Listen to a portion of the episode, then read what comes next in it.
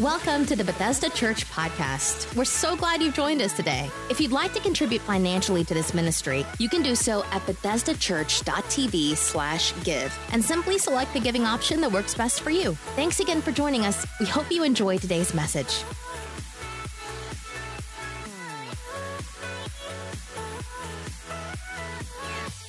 Welcome once again. We are in the middle of a series called Fearless, and we kicked it off a couple of weeks ago. And so far in this series, we've talked about the fear of rejection. A lot of us, we, we fear being rejected by people, so we live bound by the opinions of people. Uh, last week, we talked about the fear of failure. Um, many of us, we never try anything because we're afraid to fail, which means that we never accomplish anything significant. We have to overcome our fear of failure. I want to continue the series today with the thought on intimacy today. And I'm not going to be as preachy today, um, not because it's Father's Day, but because I want to talk to you about this, this subject today about intimate relationships, about overcoming our fear of intimacy. A lot of us, we really struggle when it comes to this one. And let me just ask real quick how many of you have enjoyed the series so far? Have you got something from it? I, have had a tremendous amount of feedback over this series. I think it's it's been beneficial, and I think today will also be beneficial. Um, and with the whole concept of intimacy, a lot of us we struggle and we have a fear of intimacy because we've been hurt before. We we've had a relationship that went south. Maybe we went through a divorce. Maybe a friend betrayed us.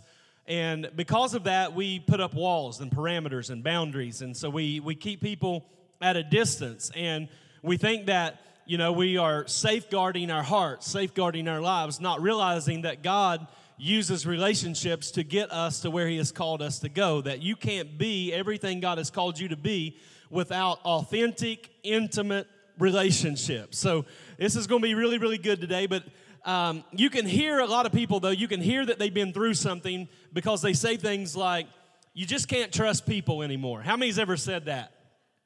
Oh, some of y'all lying today. You just can't trust anybody. I mean, everybody's in it for themselves. I, I, I would, you know, get involved in this relationship, but I'm just afraid I'll get burned again. I'll get hurt again. And I'm, I'm not going to put myself in a situation to feel that pain again. Before we go too far into this, I want to start with the key verse for the series, 2 Timothy 1 7. It says this For God has not given us a spirit of fear, but of power and of love and a sound mind. So we've learned already fear doesn't come from God, fear uh, has torment attached to it. God does not give fear, but how many know God does give love? Now, this is important to understand because God doesn't do love, God is love. All right? He is love. That is who God is. He is love. And, and so He wants us to first connect with Him on an intimate level. And if we'll connect with Him on an intimate level, perfect love casts out all fear, then I can move in an authentic, intimate relationship with others. A lot of times, the reason we can't be real with people is because we're not real with God. It all starts with God. You got to be honest with God, you got to be intimate with Him. It all starts with Him.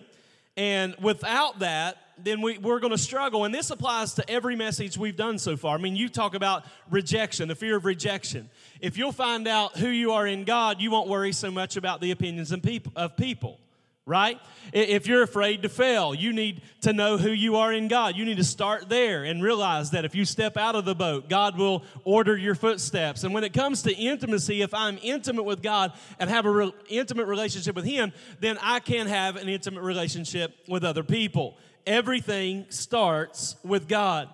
And because oftentimes we don't start there, we end up in what I call poor thinking. Everybody say poor thinking. Poor thinking. It sounds like this it sounds like if you knew the real me, you wouldn't like me.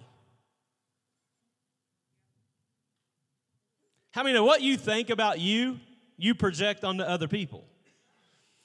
So, so if you, you have that mindset, then you are setting yourself up for failure. A lot of us, we our poor thinking is I'm just afraid of being rejected. What what if I share my heart? What if I share my dreams and hopes with somebody and then they reject me?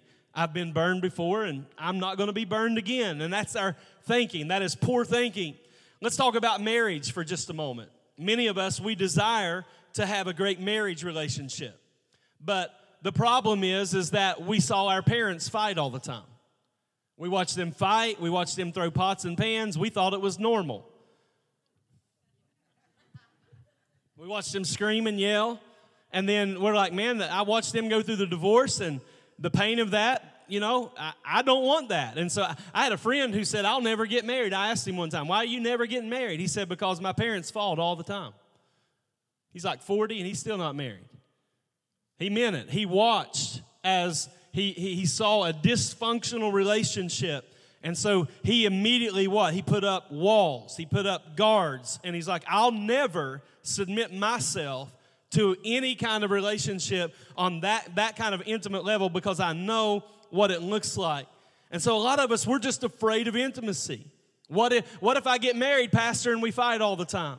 What if I get married and, and, you know, they get attracted to somebody else? What if I get married and they become unfaithful or I become unfaithful? We have this fear of intimacy. And, and I got a question for you, and I think we'll have 100% participation here. How many of you would say today that you have ever been burned before by a relationship? Come on, raise your hands high.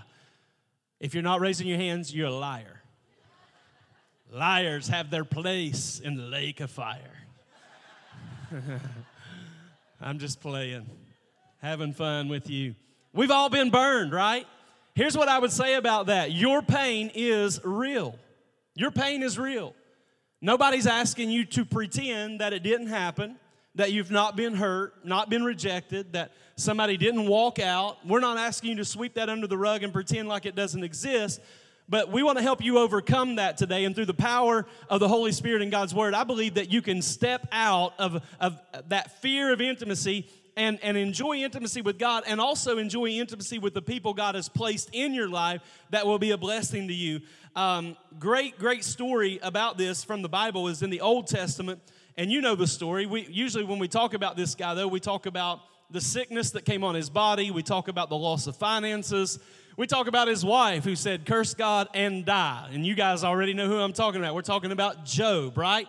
Job loved God and had a lot going for him, but he lost, you know, his health. He lost sons and daughters. He lost his finances. He lost all this stuff. And as his life was spiraling out of control, he had some buddies. I don't know if you call these people buddies or not, but the, these buddies, these friends of Job, instead of saying, Hey, man, hang in there, We'll help you through it. We'll get you through it. Instead of doing that, his friends, everybody say his friends, his friends criticized him. They talked about him. They gossiped about him. And they even accused him that all this is happening, Job, because you got sin in your life. You, you're losing your children and your money and your health because you've got sin in your heart. Now, I want to say this about Job. There's a lot you could say about him. He was more mature than most of us. Because I don't know how you feel about it. If my friends say that about me, I'm punching somebody, right? Like, you're supposed to be my friend, like, not talk about me. You, you should be supporting me. But Job, even though he was hurt by their words, and I'll give you the scripture that shows that, the Bible says later on that Job actually prayed for these guys. How many know that's probably a little more than what we would be willing to do? He prayed for them. Instead of getting upset and retaliating, he prayed for them. But we know that he was extremely hurt because Job 19 and 19 says, All my intimate friends detest me. Those I love have turned against me. You can almost hear the pain and, and the fear in his words. Those I love, they've walked out. Those that I've poured myself into, they have rejected me. They have talked about me. There's nothing quite like the pain of a broken relationship. Nothing hurts. How many, all good things come through relationships, but all painful things come through relationships. Come on, hit your name and say, relationships are confusing. good things flow through relationships, and painful things flow through relationships. And some of us, we have an extreme fear of any type of intimacy. And so many people, the problem is they just never got past something. They say, Well, I'm healed, I'm whole, I got the victory in Jesus, and, and they have zero authentic relationships. And, and the reason for that is they've never gotten past something. Something happened in the past that they've really never gotten, they, they, they just not, they were not able to get through that and move on to the next thing God had for them. So, when it comes to the fear of intimacy, I want to look at two Bible principles from the Genesis uh, story, the creation story, that I think will speak to us today. It's the story of creation. We all know God created everything, but He created Adam. And when God created everything and created Adam, He was saying everything is good. But after He created Adam, He looked at him and said, You know what? It's not good that Adam be alone. Now, in the original language, it, it literally means it's not good that Adam be all one. Everybody say all one. So it's not good that he be all alone, not all one. So what did God do? God pulled out of Adam, how many? Everything that we see came out of Adam. God didn't go back to the dirt to create Eve. Not only did his kids come out of him, but his wife came out of him. We're going to hit that hard next year. I, have already planning a series about this. Because the, the weight of the family has been placed on the man. Adam was the source of not only his kids, but the source of his wife. Life is in the sea.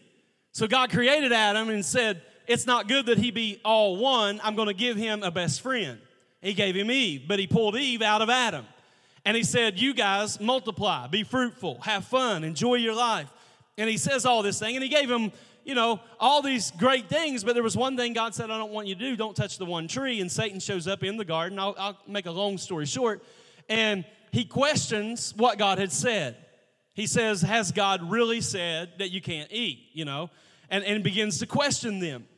Adam and Eve sinned, they gave in, and at the point of sin, at the point of disobedience, watch this two things happen. Intimacy with God was lost, but intimacy with one another was lost. See, our relationship with God directly impacts our relationship with others. If every relationship in your life is distant, it's because your relationship with God is distant. If this relationship is good, it'll make these relationships better. Does that make sense? So you got to put God first. You got to start there. But if I have a fear of intimacy, it does two things. Number one, it makes me distant. What does that mean? It means I keep you at arm's length. I'll let you in, but you're only going to get so close. Why? I've been hurt before. People have walked out before. So I will not put myself through that again. I'm not going to get hurt. And look at what the Bible says in Genesis 3 9 and 10. It says, But the Lord God called to the man, He said, Where are you? He answered, I want you to notice something, men. Let me talk to you real quick. God didn't ask Eve, Where are you? He said, Adam, where are you? Now, we always want to blame Eve. You know, she got tricked. God didn't come looking for Eve because Eve came out of Adam. Adam was in charge. See how quiet? Men don't want to hear this. Do you know the responsibility for your home, man, man of God, is placed on you? That if, that if your wife is broken, it's because there's something broken in you?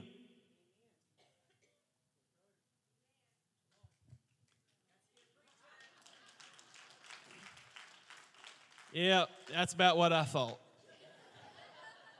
But I'm coming at you.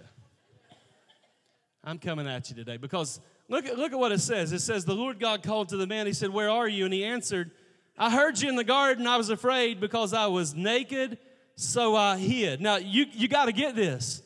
They were naked before.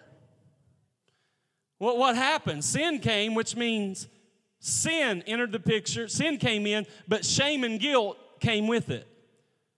Imagine living in a world where you're naked and unashamed.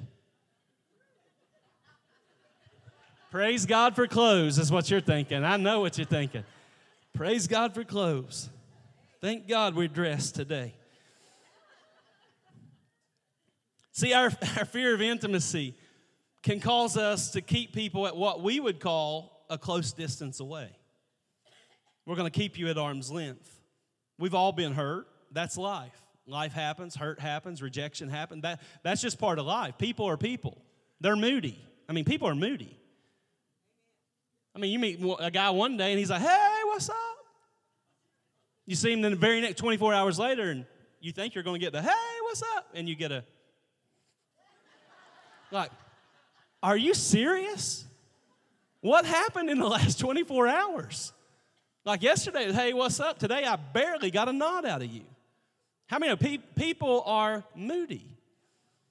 So you can't wear your feelings on your sleeves either, but the Bible says that Adam and Eve hid behind fig leaves. They sewed fig leaves together. So many ways I could take this, but the fig leaves represent man's attempt to cover their own issues. Fig leaves represent anything we use to cover our issues outside of Jesus. How many? Jesus is the only one that can truly cover us. But we, we use a lot of things to cover ourselves. And we can be hard on Adam and Eve. We're not, we're not much different because some people hide or avoid intimacy by hiding behind their job. I'm just busy, man. I'm just busy. Sorry, I, I haven't been there. I'm just, I'm busy all the time. I work all the time. They hide behind success. They hide behind money. They hide behind all kinds of things to cover up pride and, and, and insecurity. They hide behind it and, and try to cover their own issues. My question today is what are you hiding behind? What is it that you are hiding behind that keeps you from enjoying an intimate relationship with God and other people? So, not only does a fear of intimacy make me distant, secondly, it makes me defensive. When I have a fear of intimacy, then I'm never wrong. You're always wrong. If you would change, I would be happier. Come on, you can't allow other people's actions to control your responses. We need some maturity in the body of Christ. Because we, we want to say things like, it's all your fault. If you would be a little different, I could be happy. Come on, don't tie your happiness to somebody else. Find out who you are in Christ, right? Find out what God has said about you so you're not so dependent on everybody acting perfect for you to be happy. I, come on, you got to tell the devil you are a liar and you're not stealing my joy today, devil. I don't care how you act. I'm going to, I know who I am. So I'm not gonna I'm not gonna go down that road. It makes me defensive, and we think it's everybody else's fault. And there are times when people hurt us, but we need to own our decisions. We need to own our actions. Hit your neighbor upside the head and tell, tell them, own it. You may hurt me, listen, you may hurt me, but that does not give me a right to respond inappropriately. Sometimes we get hurt, and our response to the hurt was worse than the offense. And we got to go back after we've been hurt and we have to say, which is powerful, don't ever lose this, I'm sorry. How many? I'm sorry, thank you, I love you. Those words are, are always powerful when you can own it and say, here's my mistake in the matter. Now, as this plays out, Adam and Eve played the first blame game. Look at what happens in verses 12 and 13. It says, The man said, here's what Adam said back to God. You got to love this. This is the way men are, though. Um, God comes, like, Where are you? What's up? And Adam says, um, Not my fault. The woman you gave me. I love that. It's not just her fault, it's your fault. It's, it's her and you because, you know, had you not given her to me, I, I wouldn't be in this predicament. And then he, he moves on to, to the woman. He says, What is it you have done? And the woman said, The serpent deceived me and I ate. So Adam said, The woman you gave me, and Eve said, The serpent deceived me. And both of them, in essence, what they were saying is, It's not my fault. It's not our fault that we're in this situation. And a lot of us, the reason our life never changes is because we refuse to take responsibility for anything in our life. We refuse, I'll just talk to the men, I'll be nice for the ladies today. Some of us men need to man up and say, It's my fault. It's my responsibility. Men, do you know you've been anointed as the priest of your house? So if your house is broken, it's because you're broken. If your house is out of order, it's because you're out of order. How many know that's some weight to handle?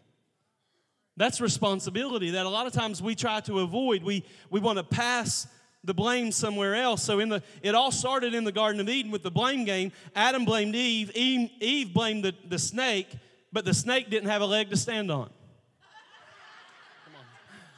Corny preacher joke. Come on, y'all. You got to smile at that. All right, so moving on, moving on. Our fear of intimacy, how, how do we get, you know, past that? Couple things. I've just got two main things today. You, you must take a prayerful relational risk for an intimate re- relational return. So there, there's going to be risk in intimate relationships. And the key word to that first point is prayerful one. Like, don't just walk down the street and find somebody and say, hey, let's be intimate. No, that's weird. Come on, y'all. Can I have fun with y'all or not? All right, at 8:30, they didn't, I didn't think they liked this. So we got to make a prayerful and relational risk. So it means that we don't go into relationships randomly, like just with anyone. We, we, we have to be prayerful. First Peter 122 says, love one another deeply from the heart. So it needs to be intentional, needs to be thought out, needs to be prayed about. I'm not just entering into relationship and intimate relationships with everyone. And, and what we need to know today is that your relationships will it, I'll say it this way your life will never change if all your relationships are surface level. If everybody is at arm's length with you, your life will never change. The intimacy you experience in relationships on earth is connected to your relationship with your Heavenly Father. And we need to understand that, not on the screen, but you need to get this. The quality of your decisions is directly connected to the quality of your relationships. What do you mean by that, Pastor? It means that if I'm around the wrong people, I make bad decisions. If I don't have the right people in my life, I make bad decisions. But if I'm linked up with good people that love God, moving in the same direction as me, then I make better decisions. That's why parents tell their teenagers, hey, you're not hanging out with so and so. What's the teenager say? Why? Your parents are being nice, but what they really want to say is because they're stupid, and I don't want you thinking they have wisdom. they make a lot of bad choices, and if you hang out with them, your choices are going to look a lot like theirs. That's really what they're saying. They don't want to say, they want to be nice, it's your buddy, but hey, your buddy's not that smart. We want you to get around. Come on, somebody. I'm going to preach this anyhow. The other thing we understand, uh, need to understand is that the devil will do everything in his power to keep you from enjoying intimacy with the right people. He will, listen, the devil doesn't attack relationships that are not important. The devil attacks the relationships you need. Why do you think marriage is always under attack? Why do you think relationships with, with an authority in your life is always attacked? Because that's the relationships that God has given you that you need. So he always attacks the relationships that you need. It's not the ones you don't need that he's after, it's the ones that you need that he's after. So, in order to um, gain genuine intimacy, we have to take a risk. But you cannot achieve intimacy if you think you got to be in control of every relationship. You can't have control and intimacy. All the ladies just hunkered down. If you're controlling it and you, I mean, you said, bless God, you're going to do A, B, and C. Listen, that's not a, that's false intimacy. That, that's not a partnership. That's like you a boss and they your employee, right? That's not, that's not genuine.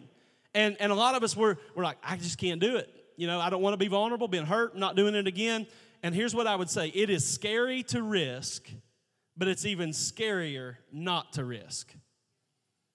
Say, I don't want to get hurt again. I don't want to go through the pain again. And it is scary to risk, it's scary to be vulnerable.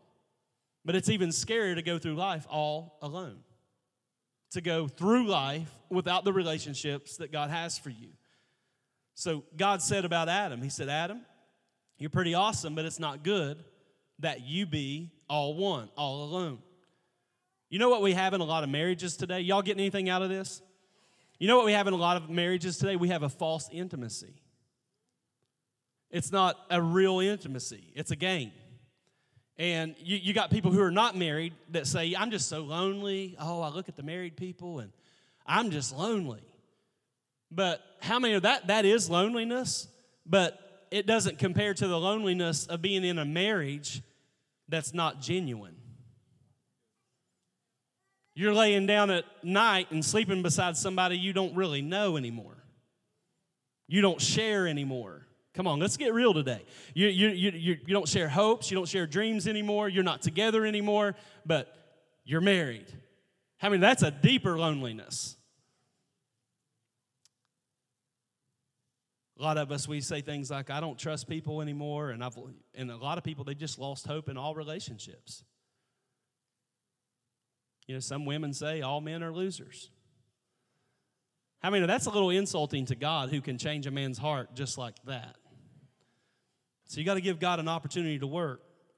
Also, you need to know that as a Christ follower, you should be linked up with some people who also are following Christ. It's crazy to say, I love God, but none of your friends love God. Happy Father's Day, everyone. I love Jesus, but all your friends, none of them love Jesus. What's wrong with that picture? You got to get connected to the right people. Without God's people being for you and supporting you and praying for you and linking up with you, you can't become who God has called you to be. I've been watching this younger generation, and, and there's you know a lot of criticism about the millennials.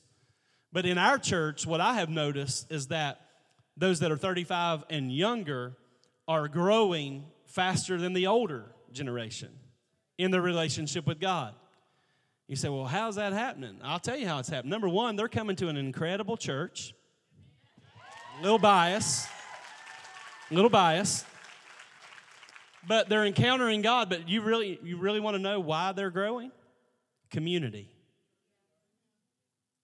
I don't know if he's in this room, but I, I think of Hunter Ralston, where he was a year ago and where he is today. He's up here playing the guitar. If you met him a year ago, you wouldn't have dreamed he'd have been up here doing what he's doing.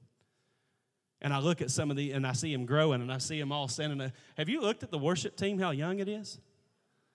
And they are growing and on fire for God. And I'll tell you what, why? They are in authentic relationships. Most of us can't name five sermons that have changed our life, but all of us can name five people that have changed our life. They're surrounding themselves with good people who love God, and, and the product is they begin to grow and enjoy intimacy with God and others, and God God will use people that are connected to the right people. Come on, hit your neighbor and ask him, Who are you hanging out with? Show me your friends, and I'll show you your future every single time. Look at what Paul said in 1 Corinthians 13. He said, Love always, trust always, or, trust, love always, trust, always hopes, always perseveres. I'll get it right. And a lot of us, we've just given up hope, trust, all those things that love is. If we're truly in love, we truly love people, then we're going to hope. We're going to trust. We're going to persevere. Yet so many people have given up hope. Another thought I would give you is just avoid premature intimacy. Avoid it. Like, don't meet a stranger and say, hey, nice to meet you. Can I vomit my entire life on you? No, it's really weird. Too much information. I barely know you. Some people go too far, too, too fast emotionally. I'm not even talking physically. We go too far, too fast emotionally. We share too many details with people we barely know. I've done a ton of weddings this year. It's been like the weddings. I've done like five already, and a couple of them I couldn't do, and two or three more on the. It's been like wedding season. And thankfully, I get the opportunity to sit down with couples and share a lot of the insights that, that God's Word has given us clearly about marriage and about relationships. And, you know, every once in a while, you'll meet a couple, you know, they've been dating two months and they come in and say things like, We love each other. I'm like, Oh, really? You love each other. Oh, yeah, I love him. I love him. He smells good. Look, look at his hair. I mean, He moved out of mom's basement last month. I just, I'm in love. No, you're not in love. You're in love with the idea of love. It's not even love. You're in love with the idea of love, not the substance of love. Like, I'll ask questions like, Have you had a fight yet? Oh, no, we don't fight. We just love each other. We just love, love, love. You've never had a fight. No, we've never had a fight, Pastor Jeff. Get out of my office and go fight. yeah, that's, he say, what kind of preaching is it? It's good preaching, is what that is. You need to know how that joker responds when you fight. He may be the kind that comes at you with a butter knife when you fight, you know? You, how many know you might want to know that beforehand? Come on, have a couple of disagreements. Fight a little bit. Find out how you respond. Avoid premature intimacy. Don't fall in love with the idea of love.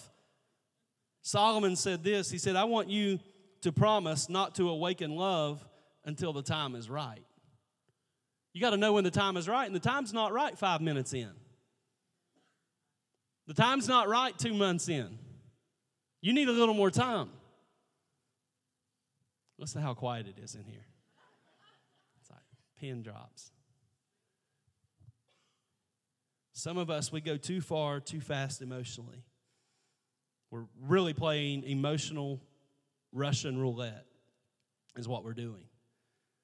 Some people engage in premature intimacy and they settle for not a real intimacy, it's a false intimacy. It's not the real thing. And, and you say, well, how, how do you know that? Because true intimacy is when you can say, especially when it comes to marriage, listen to this.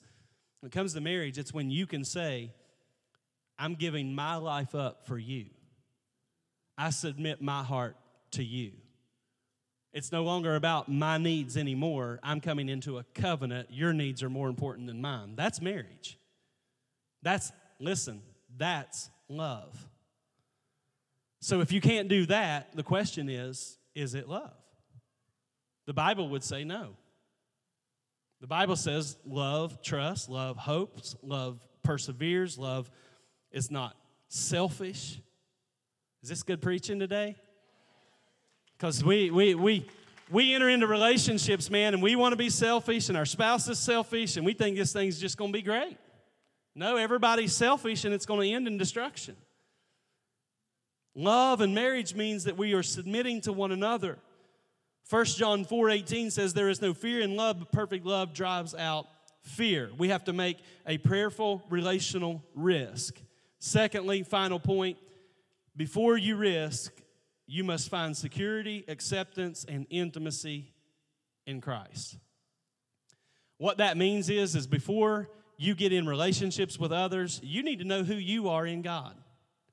Because if I know who I am in God, then I'm not so dependent on you being perfect. Because I'm already accepted in Him. I'm already loved in Him, already forgiven in Him. If I accept what He has done for me, then I'm not so needy in your life. Oh, yeah, this is so good. Look at what Jesus said. He was asked one day, He said, What's the most important thing? A guy asked him, What's the most important thing? Like, what's like number one, Jesus? Jesus said this in Matthew 22. He said, Love the Lord your God with all your heart, with all your soul, with all your mind. And the second, it is like it love your neighbor. Usually we stop reading right there. Love God and love your neighbor. Look at what he ties it to. Love your neighbor as yourself. You know why some of our relationships are bad? It's because we don't even like us. We don't even love us. He said, I want you to love God and love others as you love yourself. If you don't accept yourself, find security in Christ, you will project that on the other people. That's why so many relationships struggle. If you if you're self everybody has self-talk. And what I mean by that, in your head every day, I don't care if you're driving to work or working, how many we all talk to ourselves in our head. It's not like I'm like, Pastor, you walk down the halls here all week, like just talking to you. No, it's self talk in the head. And some of our self talk is stinking thinking because we are criticizing ourselves We're, we're thinking thoughts. I'm not good enough to find the right person. I'm not good enough to really enjoy intimacy with another person. I, am just, I just don't have what it takes. Job also tells us, he said, The thing I feared came upon me. As a man thinks in his heart, the Bible says, so is he. So you, you got to understand that what is going on in your head and your thought life is influencing your relationships. It's a, impacting every part of your life. Worship team, y'all come help me quit because they're, they're not liking this one. All right. When I first started in ministry, I don't know what kind of church you grew up in, and, and I appreciate my heritage. I want to say that, and I honor my heritage. I wouldn't be where I'm at without some great men and women of God that spoke into my life.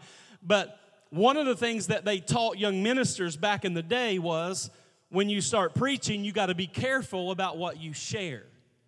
There was almost like a minister's mystique. Like, you know, you almost had to be mysterious to be a preacher. And, and what I mean by that is, is they, they, they would preach in such a way that made you feel about that big, and they looked like they were flawless. Like they're just holy and strong, and man, they pay, they pray the paint off the walls, and man, they speak with such authority. And, and we never got to see the other end of it. Never got to see it. And so they told me when you preach, you need to be very careful, Chad. Don't share too much. Be bold, speak the word, share your wins. And I tried that for a while, but you know what happened? It didn't work. My heart shrank. I felt like a hypocrite getting up and only sharing my wins and never sharing my losses, that don't work. People can learn from your wins and your strengths, but people will only connect to God and to you through your weakness. See, the, the best compliments I get as a communicator, as a preacher, isn't that, man, we just love you. You're awesome. You never do anything wrong. It's like we appreciate that you share your losses. You're transparent. You you tell us you don't have it all together, and you say all those things, and it makes us, it helps us connect to God. And our lives change because at the end of the day, I don't care what they put forth. Listen, I don't care what they put forth. Everybody's got issues. Everybody got issues. So I can remember sitting in the seats and thinking, I'll never be what he is, I'll never be what she is, because they projected such strength. And then I started preaching and realized if God can use me, come on, somebody, he can use anybody. Because I know what my mess is, and He still anoints me. I know where I've lost, and He anoints me. I know where I've struggled, and He anoints me and blesses me. And if God can do it for me, God can do it for anybody. So, what do I do Sunday after Sunday? I get up and share not just the wins, but I share some losses, some pain, some hurt, some struggle, some areas that I could have did better. And you know what it does? It helps us to connect with God and grow and become who God has called us to be, somebody. Come on, His strength is made perfect in my weakness. I can overcome my fear of intimacy because I already know what God has said over me. Come on, if you're thankful for what God has said over your life today, come on, give Him a shout of praise.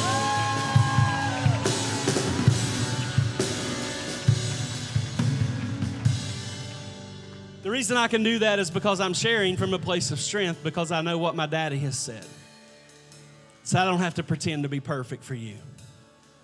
I hope, like, like if you need that, I'm sure there's another church that you can find that. Honestly, I'm not, I'm not even joking. If that's what you need, there's another place for you.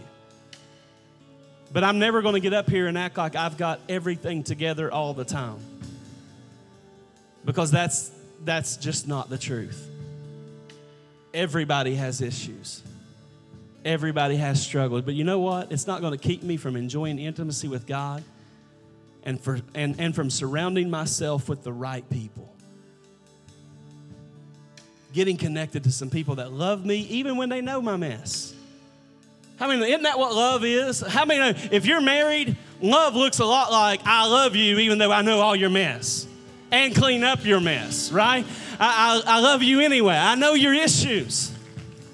That's what it's about. Romans 15 and 7, it says, Accept one another just as Christ accepted you in order to bring praise to God.